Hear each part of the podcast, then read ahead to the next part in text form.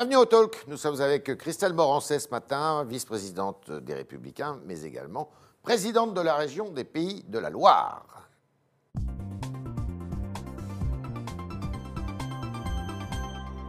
Christelle Morançais, bonjour. Bonjour Yves Tria. Alors, la France est en ébullition, les élus locaux notamment, les présidents de région, parce que est-ce qu'on aura suffisamment de vaccins ces semaines à venir, ces jours prochains, pour vacciner eh bien, les plus de 75 ans, plus quelques autres personnes.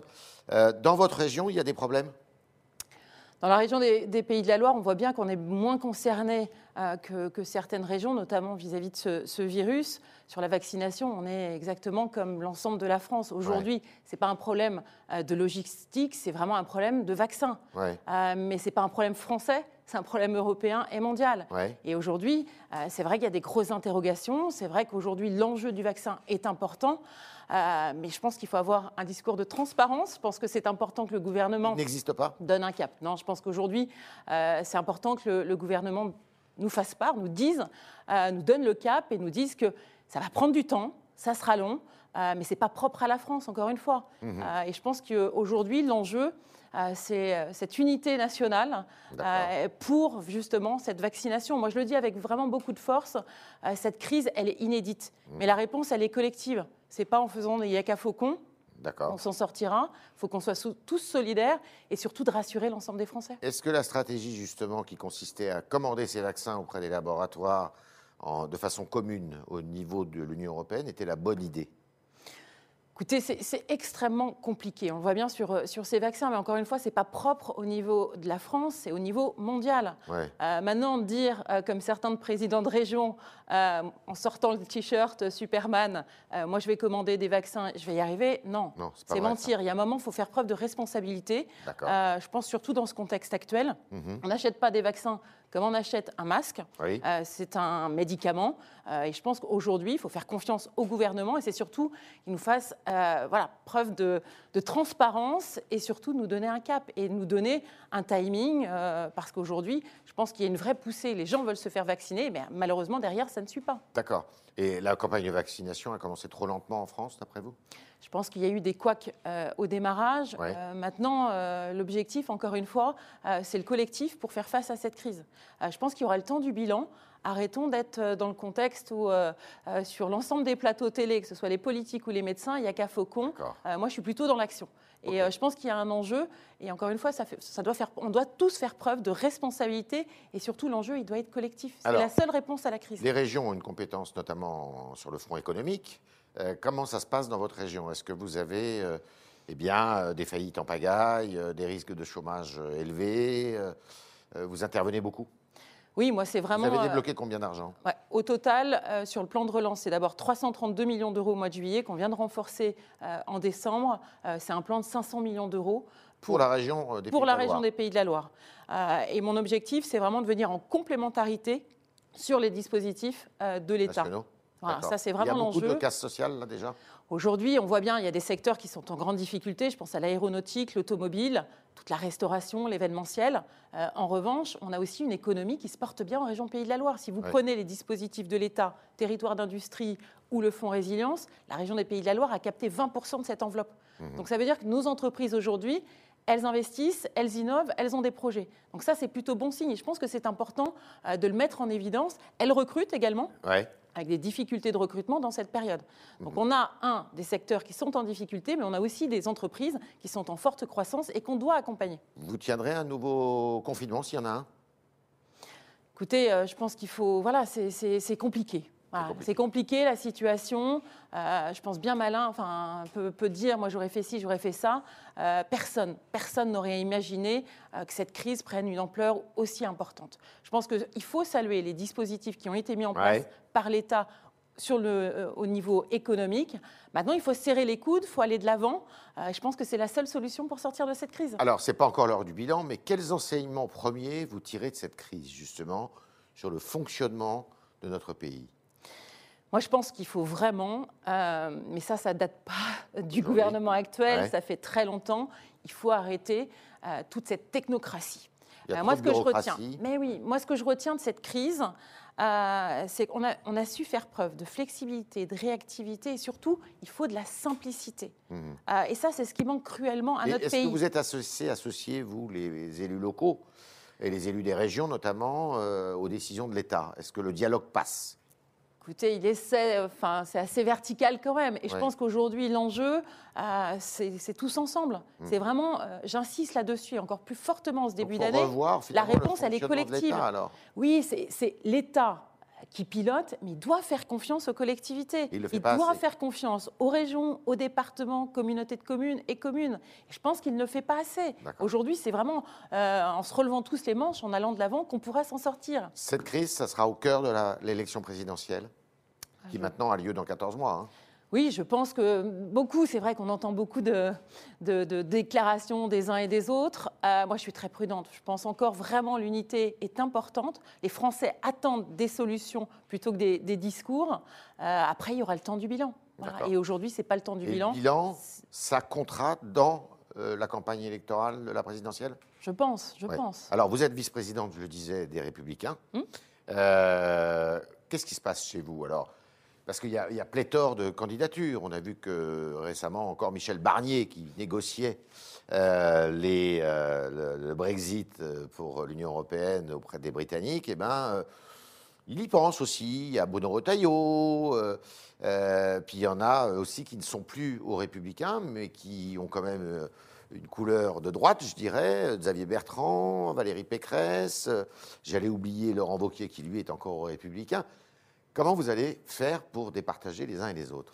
Écoutez, il y a beaucoup de candidats à droite, mais je constate qu'il y a beaucoup aussi de candidats à gauche. C'est vrai. Je pense que tous les jours, il y a un homme ou une femme politique qui se déclare pour être candidat au présidentiel. Vous parlez de la droite quand même. Moi, je pense qu'il faut faire preuve aussi beaucoup d'humilité, et surtout dans le contexte actuel. Je ne pense pas que les Français, aujourd'hui, leur priorité, ce soit les élections présidentielles. En revanche, il va falloir bien évidemment déterminer un candidat. Est-ce qu'un candidat qui va sortir du lot et qui sera le candidat qui est évident, ou une primaire, qu'importe. Moi, aujourd'hui, avant même... Une primaire, vous ne l'écartez pas?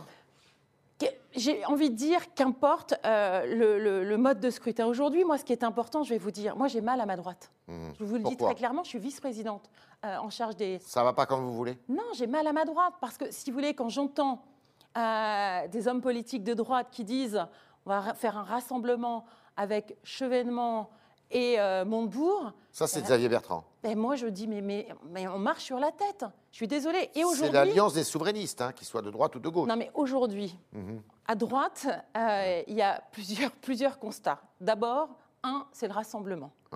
Deux, c'est de redonner confiance aux Français. C'est d'avoir une droite qui soit crédible. C'est pas le cas aujourd'hui? Non, mais quand j'entends matin, midi et soir critiquer, d'être tout le temps dans l'opposition et dans la critique... On n'est pas crédible.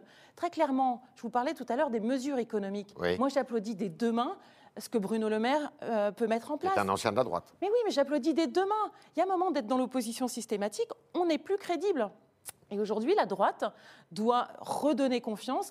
Elle doit assumer ce qu'elle est, une droite libérale sur le volet économique, une droite qui soit stricte sur le volet régalien, une droite européenne mais pas eurobéate, une droite juste sur le volet social, et puis une droite qui parle de messages positifs, des messages d'espoir et d'avenir. Qui incarne ça ? Pour le moment. Aujourd'hui, je ne vois personne. Bruno Retailleau, que vous avez remplacé à la tête de la région, des Pays de la Loire, qui lui... manifeste clairement son envie d'y aller. Est-ce que vous pourriez être derrière lui? Écoutez, moi j'ai beaucoup d'estime pour Bruno Retailleau. Il ne m'a pas choisi pour prendre la suite parce que j'incarne la même ligne politique que lui. Mais je pense que c'est quelqu'un vraiment qui œuvre, qui travaille, qui a une vraie ligne. Je veux dire, il ne change pas en fonction des tendances. Et c'est quelqu'un qui compte et qui a envie de compter au niveau national. Et je pense que c'est totalement respectable.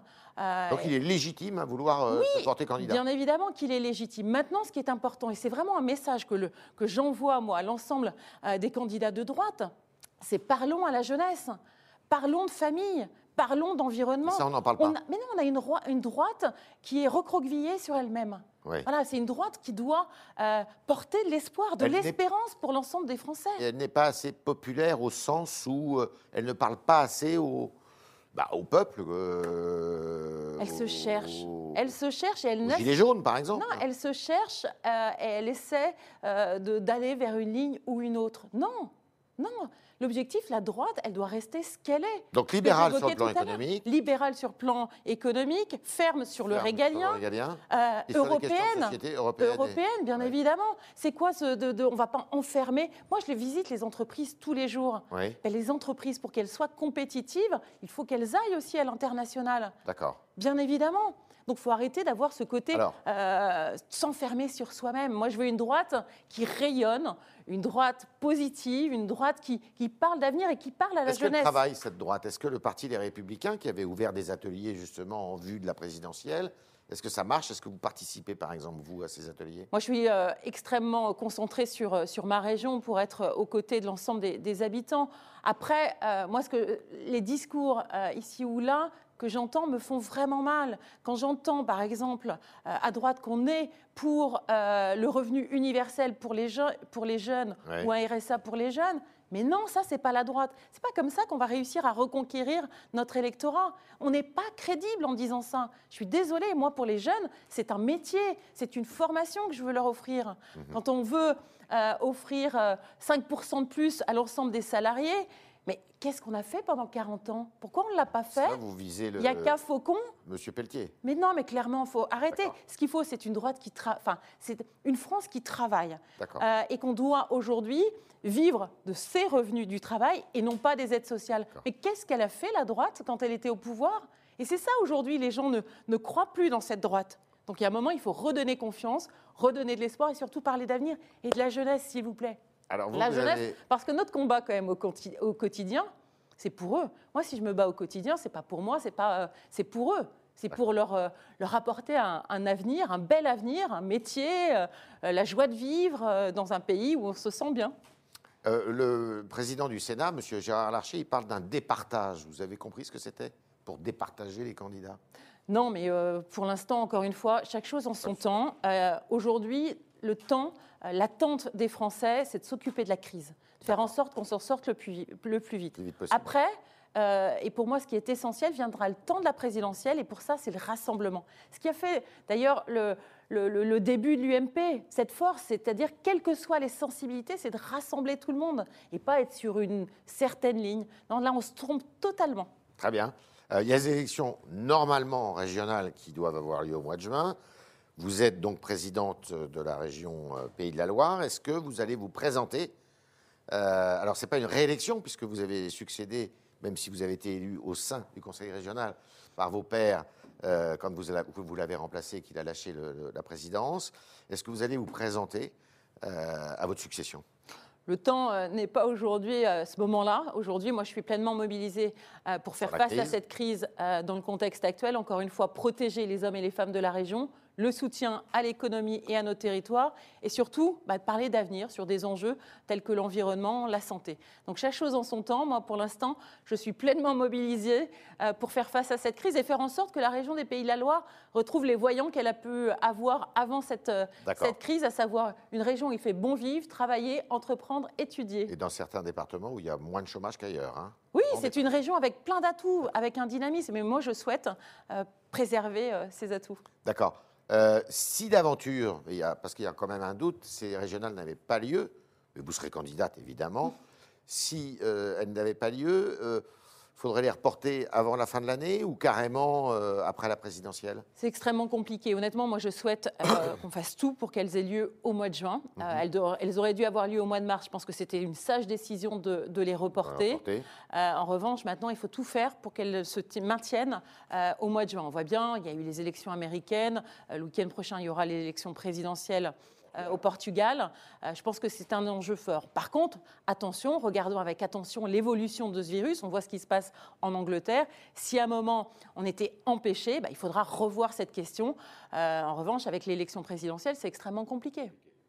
On est avec Christelle Morançais ce matin, présidente de la région des Pays de la Loire. Et on continue avec vos questions, chers internautes, qui sont posées aujourd'hui par Sacha Beckerman.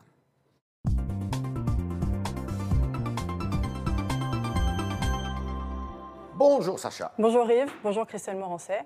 Alors on commence avec une remarque de Chris Cross sur le Figaro.fr qui vous dit « La gauche et le centre ne voteront jamais pour vous en 2022. Allez chercher les électeurs du Rassemblement National. » Qu'est-ce que vous lui répondez ?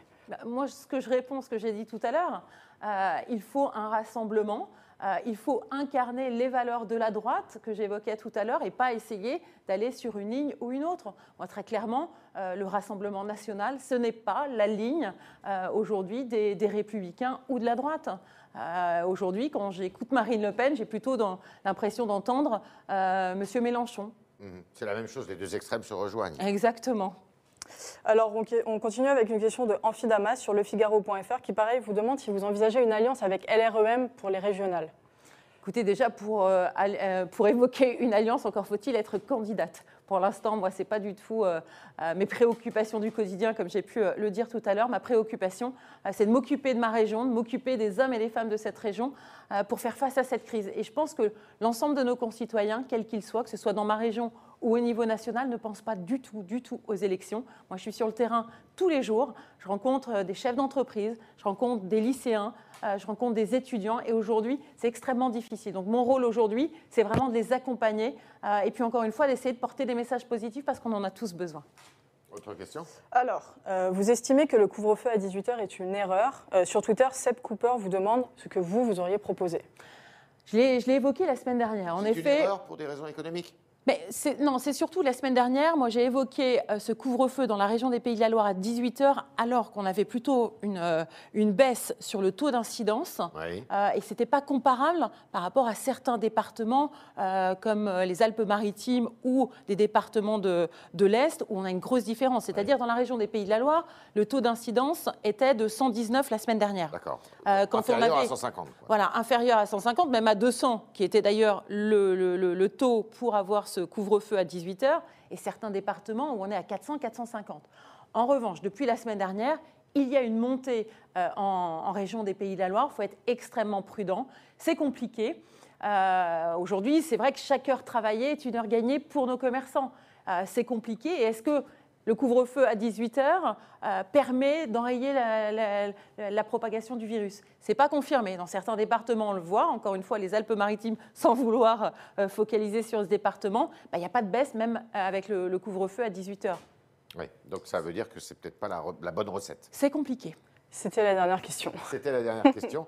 Alors, écoutez, merci Christelle Morançais d'avoir participer à ce talk, d'avoir répondu à toutes nos questions. Merci Sacha de vous être fait le porte-parole des auditeurs et des téléspectateurs ce matin. Et puis évidemment, à demain, si vous le voulez bien.